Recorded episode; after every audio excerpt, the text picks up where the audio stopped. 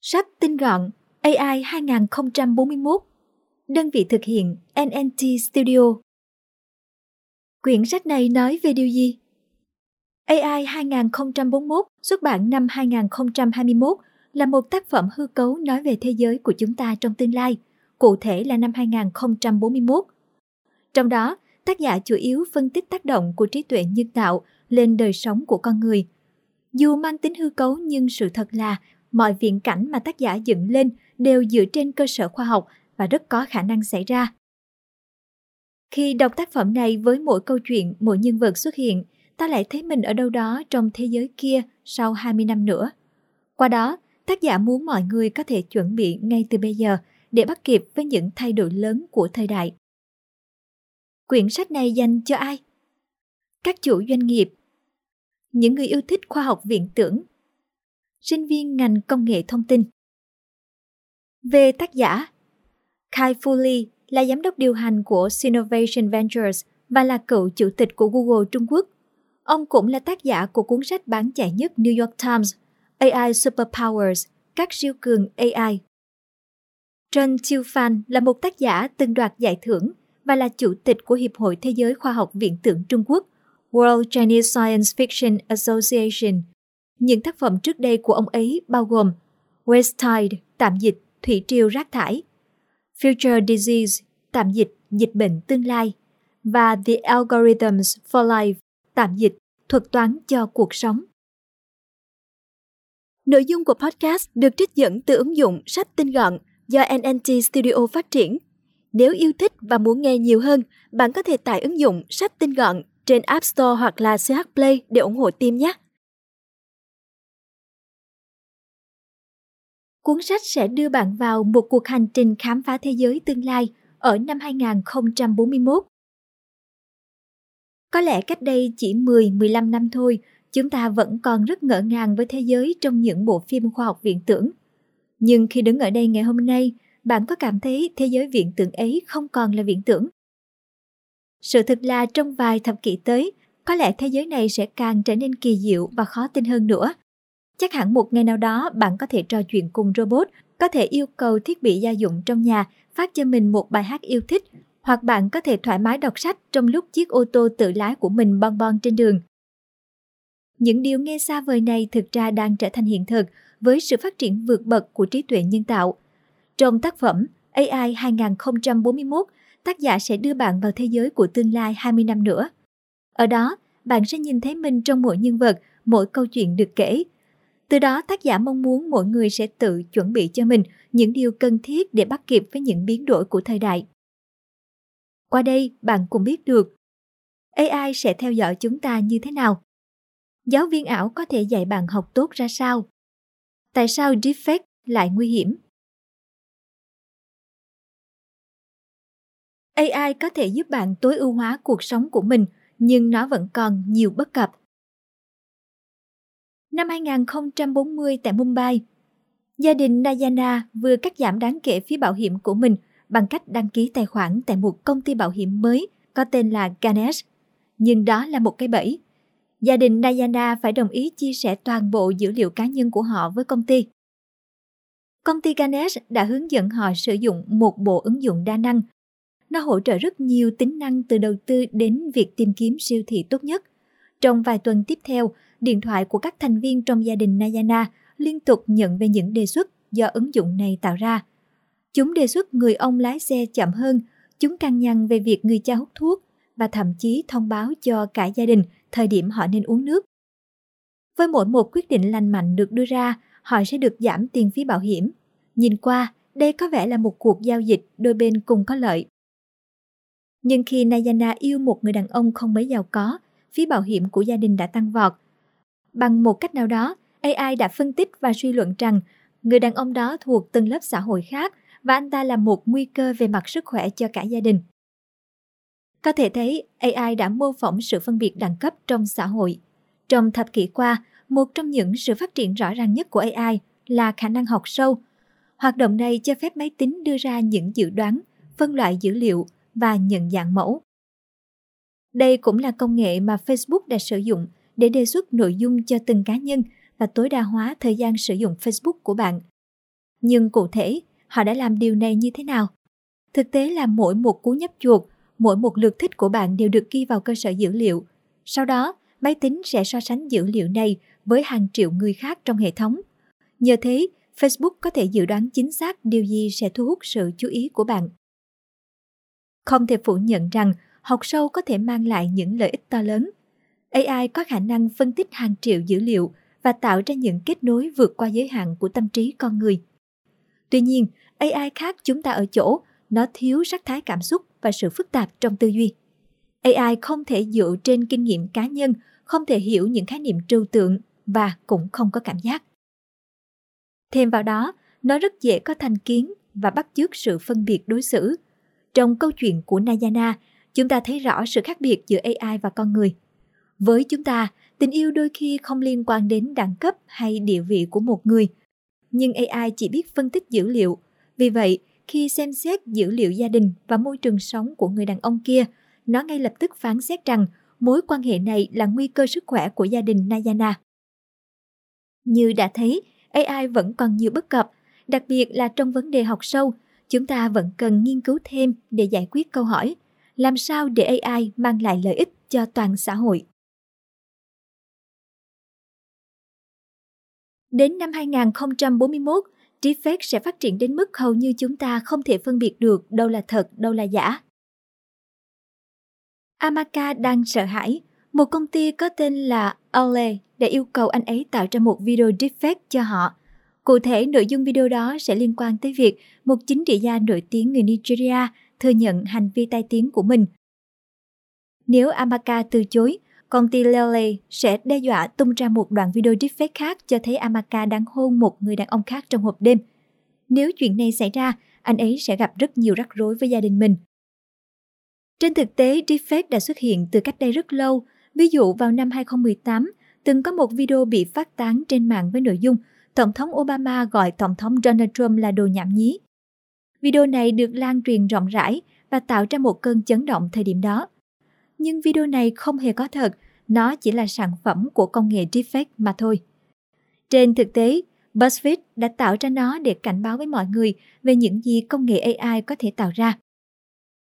Để làm ra công nghệ deepfake, trước tiên các nhà phát triển cần dạy máy tính cách xử lý và tạo cảm giác hình ảnh. Họ lấy cảm hứng từ não người, nơi có vỏ đại não, chịu trách nhiệm thu thập thông tin về hình ảnh. Sau đó, nó sẽ gửi thông tin này đến tân vỏ não, neocortex, một nơi xử lý thông tin và gán ý nghĩa phức tạp cho những gì ta đang nhìn thấy. Sau chép mô hình này, những nhà phát triển công nghệ đã tạo ra một mạng thần kinh tích chập, CNN. Thông thường, deepfake được xây dựng trên một loại công nghệ được gọi là mạng đối nghịch tạo sinh GAN và mạng này lại cần tới hai mạng CNN bao gồm mạng tạo sinh và mạng phân biệt. Với mạng tạo sinh, nó sẽ phân tích hàng chục triệu pixel và chọn lọc những đặc điểm độc đáo của hình ảnh nó nhìn thấy, sau đó tạo ra một hình ảnh giả mạo mới về đối tượng đó. Ví dụ, nếu đã nhìn thấy hình ảnh của một chú chó trắng, nó có thể tổng hợp và tạo ra một hình ảnh khác về chú chó đó. Tiếp đó, nó sẽ gửi thông tin này đến mạng phân biệt. Mạng này có nhiệm vụ kiểm tra và so sánh hai bức ảnh giả và thật, rồi thông báo kết quả cho mạng tạo sinh. Dựa vào phản hồi này, mạng tạo sinh sẽ cải thiện hình ảnh và gửi lại cho mạng phân biệt, cho tới khi nó không thể phát hiện nổi đâu là giả đâu là thật. Đây chính là quá trình mà deepfake giả mạo gương mặt của chúng ta. Tất nhiên, bên cạnh những ưu điểm, deepfake cũng có thể gây ra những hậu quả vô cùng nguy hiểm. Như trong câu chuyện của Amaka, chúng ta thấy công nghệ này có thể được dùng để làm vũ khí chính trị. Ngoài ra, những tên tội phạm chuyên tống tiền cũng dùng deepfake để tạo nên những video khiêu dâm giả mạo.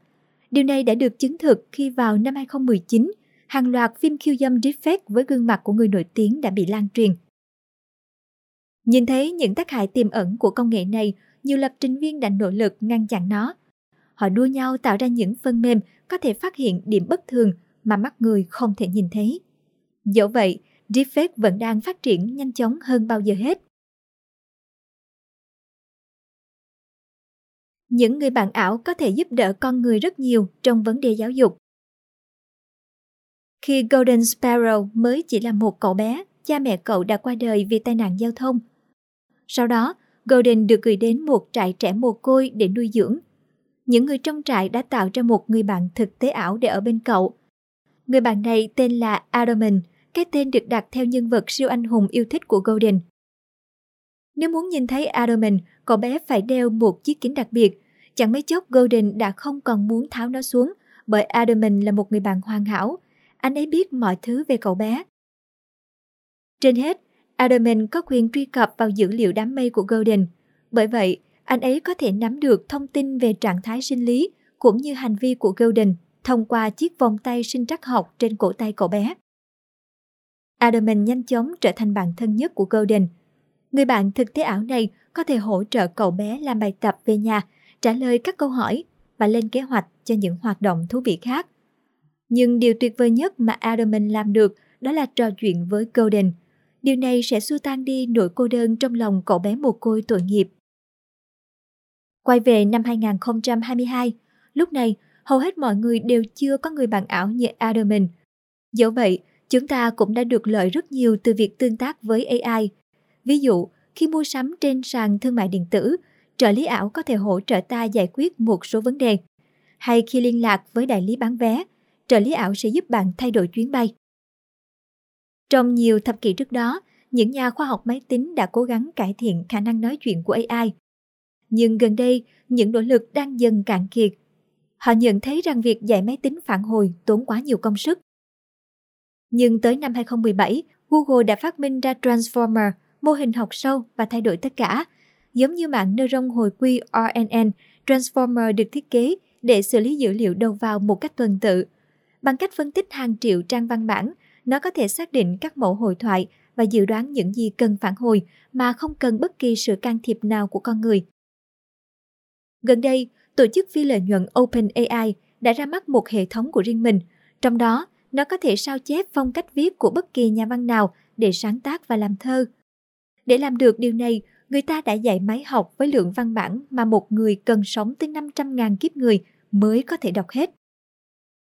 Quay trở lại năm 2041, bạn có biết Adamin đã giúp Golden làm bài tập như thế nào không? Trên thực tế, các giáo viên AI như Adamin được cá nhân hóa để thu hút sự chú ý của học sinh một cách tự nhiên mà không cần ép buộc hay la mắng. Chưa kể, giáo viên AI có thể chấm điểm bài vở, giao bài tập về nhà và trả lời một số câu hỏi thông thường. Dĩ nhiên, giáo viên là người thật vẫn có vai trò trong nền giáo dục, chứ không phải bị thay thế hoàn toàn – Họ sẽ hỗ trợ học sinh phát triển trí tuệ xúc cảm, phát triển khả năng sáng tạo và những kỹ năng xã hội khác. Nói chung, họ sẽ làm tất cả những việc mà một người máy không thể nào bắt chước được. AI sẽ cách mạng hóa lĩnh vực chăm sóc sức khỏe, đặc biệt là khi thế giới phải đối mặt với đại dịch COVID-19. Đã 20 năm trôi qua kể từ khi đại dịch COVID-19 lần đầu tiên xuất hiện trên trái đất, Trenan được sinh ra vào đúng thời điểm đáng nhớ ấy. Giờ đây, cô đã quen với việc Covid trở lại hàng năm như một bệnh cúm thông thường.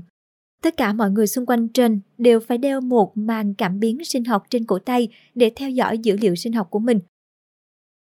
Căn bệnh này mang đến một ký ức đau buồn cho cô gái trẻ. Ông bà của Trinh đã qua đời sau một đợt bùng phát dịch bệnh. Vì vậy, cô bị ám ảnh và lúc nào cũng canh cánh nỗi sợ bị nhiễm bệnh đến mức trên gần như không rời khỏi căn hộ của mình. Tất cả món đồ trên sử dụng đều được khử trùng và giao đến tận nhà bằng robot giao hàng. Trong nhà, những con robot giúp việc sẽ dọn dẹp và làm việc nhà giúp cô. Chưa kể, trên còn làm việc trực tuyến. Vì vậy, cô gái trẻ cảm thấy mình chẳng có lý do gì để rời nhà, ngoại trừ việc bản thân bị cô lập. Vậy làm thế nào trên có các mối quan hệ xã hội như bạn bè, yêu đương khi cứ tự nhốt mình ở nhà như thế? Câu chuyện của trên chỉ là một khía cạnh mang tính suy đoán về những tác động lâu dài của Covid đối với cuộc sống con người. Nhưng có một điều khá chính xác, đó là sự phát triển của AI sẽ giúp con người vượt qua đại dịch. Trong đó, AI có thể chữa bệnh, có thể theo dõi sức khỏe và ngăn chặn tình trạng lây nhiễm.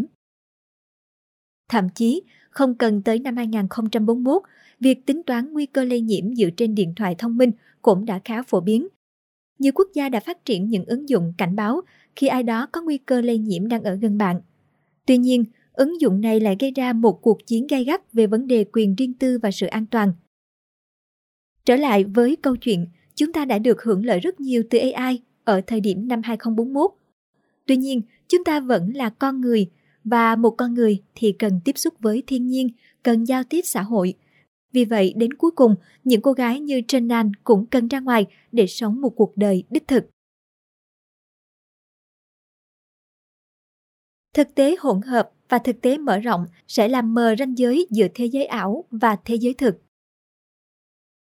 Hôn lễ đang diễn ra trong một căn phòng tối với những ngọn nến lung linh và những cánh hoa hồng rải khắp mặt bàn. Cô dâu Aiko đang cảm thấy sợ hãi xen lẫn phấn khích. Lúc này, một người phụ nữ lớn tuổi đang dẫn dắt buổi lễ. Đột nhiên, chiếc bàn trước mặt Aiko bắt đầu rung chuyển dữ dội và giọng của người phụ nữ được chuyển thành giọng một người đàn ông trẻ tuổi. Aiko biết rằng đó là giọng của Hiroshi, ngôi sao nhạc rock đã qua đời mà cô ấy luôn ngưỡng mộ. Thực tế là Aiko đang tham gia một trò chơi thực tế ảo dựa trên công nghệ XR, thực tế mở rộng. Trò chơi này là một món quà kỳ diệu của công nghệ. Trong đó, Aiko sẽ làm nhân vật chính trong cốt truyện được xây dựng dựa trên sở thích của cô. Aiko cũng cảm thấy như mình đang thực sự nhìn ngắm và nói chuyện cùng người đàn ông mà cô hằng ngưỡng mộ thông qua kính XR, dù thực tế là anh ấy đã mất. Đây là trò chơi nhập vai vô cùng cuốn hút nó không chỉ chứa các yếu tố thực tế ảo, mà Aiko còn nhìn thấy cả một thế giới trong mơ. Ở nơi đó, cô được nắm tay Hiroshi đi qua những con phố đầy hoa anh đào và ngắm nhìn người qua lại đông đúc trên đường. Hiroshi ảo đã thực sự tương tác với môi trường. Nó là dạng thực tế hỗn hợp, một tiến bộ mới nhất trong XR. Dĩ nhiên, công nghệ này vẫn đang được phát triển, nhưng tin rằng trong tương lai, nó sẽ làm mờ ranh giới giữa hư cấu và thực tế. Chưa kể, những công nghệ như kính áp tròng XR, tai nghe vô hình tích hợp, găng tay và quần áo xúc cảm sẽ là công cụ tuyệt vời bổ trợ cho trò chơi. Điểm nổi bật là găng tay và quần áo sẽ giúp người chơi cảm nhận được nhiệt độ, thậm chí là mô phỏng cảm ứng một cách chân thật nhất. Bên cạnh việc xây dựng game nhập vai như trò chơi mà Ico tham gia, công nghệ này còn được áp dụng vào việc mô phỏng môi trường chiến tranh, bệnh viện, lịch sử qua đó giúp chúng ta thực hiện những bài huấn luyện quân sự, thực hành phẫu thuật hoặc gặp gỡ các nhân vật trong lịch sử. XR là công nghệ vô cùng tiềm năng, nó đóng góp rất nhiều vào việc phát triển lĩnh vực game, giáo dục và làm việc. Tuy nhiên, nó cũng là một con dao hai lưỡi. Nếu mà đeo kính XR cả ngày thì chúng ta sẽ bị thu thập thông tin chi tiết. Điều này ảnh hưởng nhiều đến cuộc sống cá nhân. Cho nên trước khi làm điều gì, hãy suy nghĩ một cách chín chắn về những hậu quả có thể xảy ra. ô tô tự lái có thể cách mạng hóa hệ thống giao thông của chúng ta. Tại trung tâm huấn luyện, Raman đang điều khiển chiếc xe tự lái của mình để đến giải cứu khách du lịch khỏi khủng bố tại một ngôi đền ở Colombo, một thành phố ở Sri Lanka. Nghe đến xe tự lái, chắc hẳn bạn sẽ thắc mắc tại sao tự lái nhưng vẫn cần Chaman điều khiển. Chính xác thì chiếc xe của Chaman là tự lái. Nhưng để đảm bảo chiếc xe này không gây ra tai nạn do một thảm họa thời tiết nào đó, anh ấy vẫn phải điều khiển nó từ xa. Sau khi len lỏi qua những con đường đông đúc, xe của Chaman thuận lợi đến ngôi đền. Anh ấy thu thập xe của du khách và đưa họ trở về khách sạn. Dù không có mặt ở đó, Chaman vẫn cảm thấy chấn động khi nghe được tiếng súng từ xa. Thực tế là tham vọng tạo ra những chiếc xe hoàn toàn tự lái là một bài toán vô cùng khó khăn. Những nhà khoa học cũng đã lảng tránh bài toán này trong nhiều thập kỷ. Bạn biết tại sao không? Khách quan mà nói, lái xe là một hoạt động vô cùng phức tạp và ẩn chứa nhiều biến số. Hãy thử tưởng tượng về một lần lái xe của bạn mà xem. Bạn sẽ lên ô tô, quan sát môi trường xung quanh, điều khiển xe đi qua chướng ngại vật, quan sát và tuân thủ biển báo giao thông, đèn đỏ. Tất cả những điều này đòi hỏi con người phải phản xạ ngay lập tức. Chưa kể mỗi giây đi qua, những biến số ta gặp trên đường sẽ hoàn toàn khác nhau. Ví dụ, trong lúc lái xe bạn có thể gặp phải thời tiết xấu, nhân công làm đường hay một chú chó chạy ngang qua. Làm sao máy tính có thể đoán trước những điều này? Đồng ý là chúng ta có thể đưa ra dự đoán về một số tình huống, nhưng thực tế là biến số nhiều và đột ngột đến mức ngay cả những chiếc máy tính phức tạp, tiên tiến nhất cũng chưa thể mô phỏng hết được.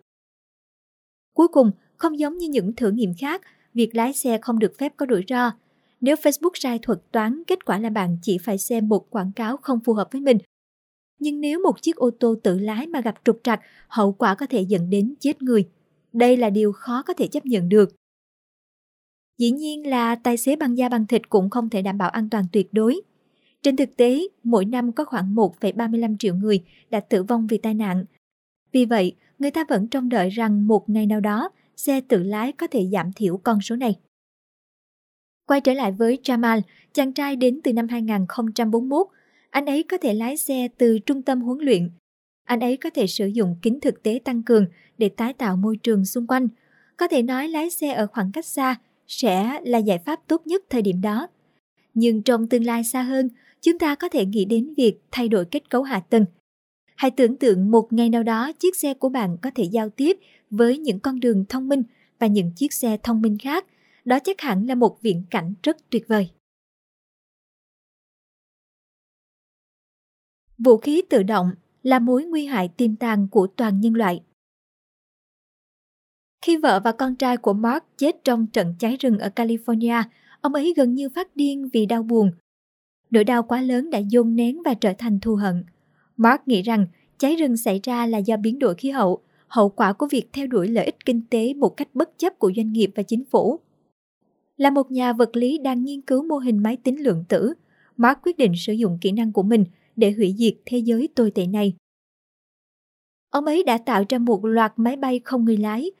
Chúng sẽ được sử dụng để ám sát lãnh đạo doanh nghiệp, chính phủ và những người đã góp phần gây ra biến đổi khí hậu. Hơn thế, Mark còn nhắm đến những cảng lớn nhằm làm gián đoạn nguồn cung dầu trên khắp thế giới. Đây quả thực là một viễn cảnh đáng sợ của năm 2041. Câu chuyện này nghe có vẻ xa vời ở những năm 2022, nhưng những chiếc máy bay không người lái trong câu chuyện của Mark thực sự đã xuất hiện. Trên thực tế, quân đội Israel đã phát triển thành công một loại máy bay không người lái, có thể xác định mục tiêu từ xa và tiêu diệt mục tiêu đó bằng cách kích nổ. Dù chưa thực sự hoàn hảo, nhưng nó cũng vô cùng nguy hiểm. Gần đây khi đang đọc diễn văn, Tổng thống Venezuela Nicolas Maduro đã suýt bị ám sát bởi hai chiếc máy bay không người lái. Rõ ràng, người ta đã phát động một cuộc chạy đua vũ trang mới trên toàn thế giới với mục tiêu chính là những vũ khí tự động có lực sát thương cao. Từ lâu, vũ khí hạt nhân đã tồn tại như một trái bom hẹn giờ. Nhưng thực ra, nó cũng là một biện pháp ngăn chặn chiến tranh.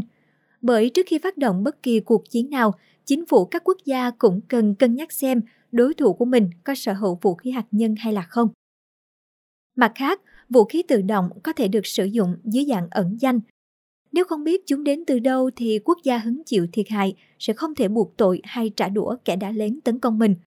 Điều này đồng nghĩa với việc vũ khí hạt nhân đã mất đi tác dụng răng đe. Chưa kể, trong trường hợp những loại vũ khí tự động thế này được sử dụng bởi những kẻ khủng bố như Mark thì thật là nguy hiểm, bởi mục tiêu chính của họ là gieo rắc nỗi kinh hoàng, sự hỗn loạn cho tất cả mọi người bất chấp hậu quả. Khi trí tuệ nhân tạo phát triển vượt bậc, mức độ nguy hiểm của vũ khí tự động chỉ càng tăng lên. Vì vậy, việc phát triển công nghệ nhằm bảo vệ nhân loại là vô cùng cấp thiết. Trong đó, một số giải pháp liên quan đến con người được đề ra như cam kết không sử dụng vũ khí hạt nhân và vũ khí tự động giữa tất cả các quốc gia. Dĩ nhiên, chẳng có phương pháp nào là dễ thực hiện bởi chúng đòi hỏi một sự đồng thuận tuyệt đối trên toàn cầu. Nhưng dù khó khăn cỡ nào, chúng ta vẫn phải chung tay thực hiện vì tương lai của toàn nhân loại. Tự động hóa đang tạo ra một cuộc khủng hoảng việc làm. Năm 2041, có rất nhiều công nhân đang biểu tình trước trụ sở Landmark, một trong những công ty xây dựng lớn nhất Hoa Kỳ.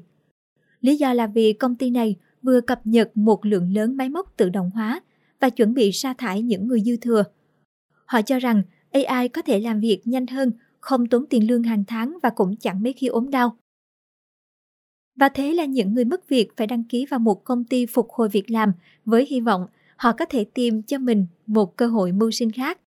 Nhưng những công việc này thường đầy rẫy bất công hoặc ở quá xa so với nhà của họ. Rõ ràng, sự xuất hiện của AI đã làm đảo lộn cuộc sống của nhiều người bình thường. Ngày nay, việc sử dụng AI thay cho nhân công không hiếm. Những người bị thay thế chủ yếu là lao động cấp thấp.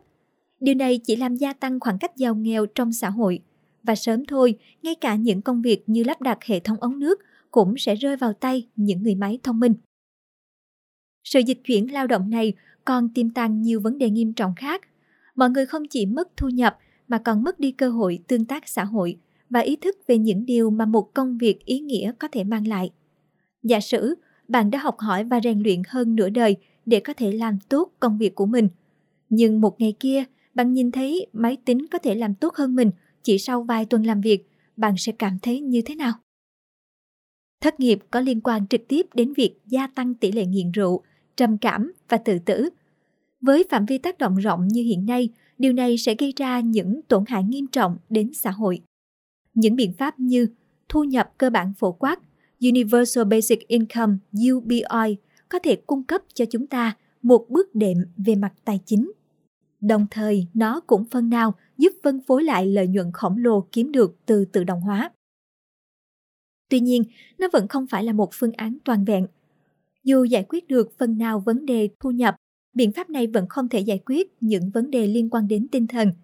Những người mất việc sẽ mãi mãi mất đi tương tác xã hội và ý thức về những điều tốt đẹp của một công việc có ý nghĩa. Vì vậy, ngay từ bây giờ, chúng ta nên đầu tư vào việc phát triển con người. Từ đó mỗi người đều có thể làm thêm những việc mà AI không bao giờ có thể thay thế được. AI sẽ phù hợp làm những công việc có tính công thức lặp lại như phân tích dữ liệu. Trong khi đó, con người hơn AI ở chỗ, chúng ta có cảm xúc, có khả năng sáng tạo và liên kết những khái niệm trừu tượng. Vì vậy, chúng ta có thể làm những công việc mà chỉ tính người mới đáp ứng được. Ví dụ, một bác sĩ AI có thể giỏi trong việc chẩn bệnh, bốc thuốc, nhưng nó không có sự đồng cảm, cũng không có lòng trắc ẩn. Vì vậy, một bác sĩ thông thường có thể truyền đạt sự quan tâm, sự thấu cảm theo cách của một con người. Đó là điều mà AI mãi mãi không thể thay thế được. AI có thể tối ưu hóa hạnh phúc của bạn, nhưng chỉ ở một mức độ nào đó mà thôi. Victor là một triệu phú tự thân, dù giàu có nhưng anh ấy thường xuyên cảm thấy buồn chán. Cho nên khi được mời đến hòn đảo bí ẩn ở Doha, Victor đã thấy rất thích thú. Anh ấy nghĩ rằng một chuyến phiêu lưu sẽ là điểm nhấn trong chuỗi ngày buồn chán của mình. Khi đến nơi, Victor được yêu cầu cấp quyền truy cập dữ liệu cá nhân cho máy tính trên đảo. Ban đầu, anh ấy hơi bất ngờ nhưng cũng thoải mái làm theo. Ngay sau đó, Victor hiểu điều này có nghĩa gì. Victor được đáp ứng tất cả mong muốn và sở thích trước khi anh ấy phải cất lời yêu cầu. Một người máy đã đứng sẵn để đón chào anh. Bài hát Victor yêu thích được phát ở mọi nơi mọi lúc. Ngôi nhà trong mơ của anh ấy cũng ở ngay trước mắt như một phép màu. Ban đầu, Victor rất thích thú với điều này, nhưng chẳng mấy chốc, anh ấy lại cảm thấy thật tẻ nhạt và lý do là vì Victor phát chán khi lúc nào cũng được thỏa mãn. Câu chuyện của Victor đặt ra vấn đề nóng hổi hiện nay, điều gì khiến cho bạn hạnh phúc? Có phải đó là khi bạn được đáp ứng tất cả những mong muốn của mình hay không? Trên thực tế, AI đã phân tích dữ liệu của Victor để cố gắng tối ưu hóa hạnh phúc của anh ấy. Nhưng không ngờ rằng niềm vui nó mang lại chỉ là thoáng qua. Anh ấy có thể vui vẻ trong chốc lát, nhưng nó không giải quyết được những nhu cầu sâu sắc hơn bên trong. Vậy nhu cầu sâu sắc hơn là cái gì? Và rốt cuộc, điều gì khiến ta hạnh phúc? Kể từ năm 1943, Abraham Maslow đã đưa ra một lý thuyết cho rằng con người có hệ thống phân cấp nhu cầu. Đó là cái mà ngày nay chúng ta thường gọi ngắn gọn là tháp nhu cầu Maslow, với năm bậc cơ bản. Trong tháp này, dưới cùng là nhu cầu sinh lý cơ bản như thức ăn, nơi ở. Trên nó là nhu cầu được an toàn, được đảm bảo về sức khỏe, việc làm. Bậc thứ ba là nhu cầu về tình yêu và được hòa nhập trong tập thể. Bậc thứ tư là nhu cầu được tôn trọng, và trên đỉnh là nhu cầu được khẳng định bản thân. Có thể thấy AI thích hợp để giúp chúng ta tối ưu nhu cầu về sinh lý cơ bản. Ví dụ, cuộc cách mạng năng lượng sạch sẽ làm giảm chi phí sản xuất và cuộc cách mạng tự động hóa sẽ làm giảm đáng kể chi phí lao động. Nếu lợi nhuận của những cuộc cách mạng này được phân phối đều trên toàn xã hội thì mọi người sẽ không phải lo về nghèo đói hay vô gia cư. Nhưng vấn đề là khi đã được thỏa mãn nhu cầu cơ bản thì tiêu chuẩn hạnh phúc của con người ngày một phức tạp và khó đoán hơn. Thử nghĩ xem, bình thường một người bị đói sẽ hạnh phúc khi được ai đó cho một chiếc bánh mì. Khi một người thất nghiệp, anh ấy sẽ rất vui nếu được nhận vào làm ở một công ty khác. Nhưng những niềm vui thế này sẽ biến mất nếu viễn cảnh về những cuộc cách mạng trở thành sự thật. Chưa kể là khi ngày càng giàu lên, chúng ta sẽ trở thành một phiên bản khác của Victor. Rồi đây, niềm vui của ta thật khó đạt được. Chúng ta không còn vui vẻ khi nghe bài hát ta thích cất lên ở đâu đó. Ta cũng không còn cảm nhận được hương vị của món ăn mà ta đã từng rất thích. Một ngày nào đó, cuộc sống này sẽ trở nên buồn tẻ đến mức khó tin. Tổng kết Thông điệp chính trong cuốn sách này AI là tương lai, là cuộc cách mạng trên phạm vi toàn xã hội. Chỉ khoảng hai thập kỷ nữa thôi, ta sẽ thấy mình sống cuộc đời của những nhân vật xuất hiện trong truyện. Con người sẽ cảm thấy hạnh phúc với viễn cảnh đó, nhưng cũng không ít người cảm thấy khó khăn trong việc thích nghi với sự biến đổi chóng mặt của thế giới. Chưa kể, AI cũng như một con dao hai lưỡi.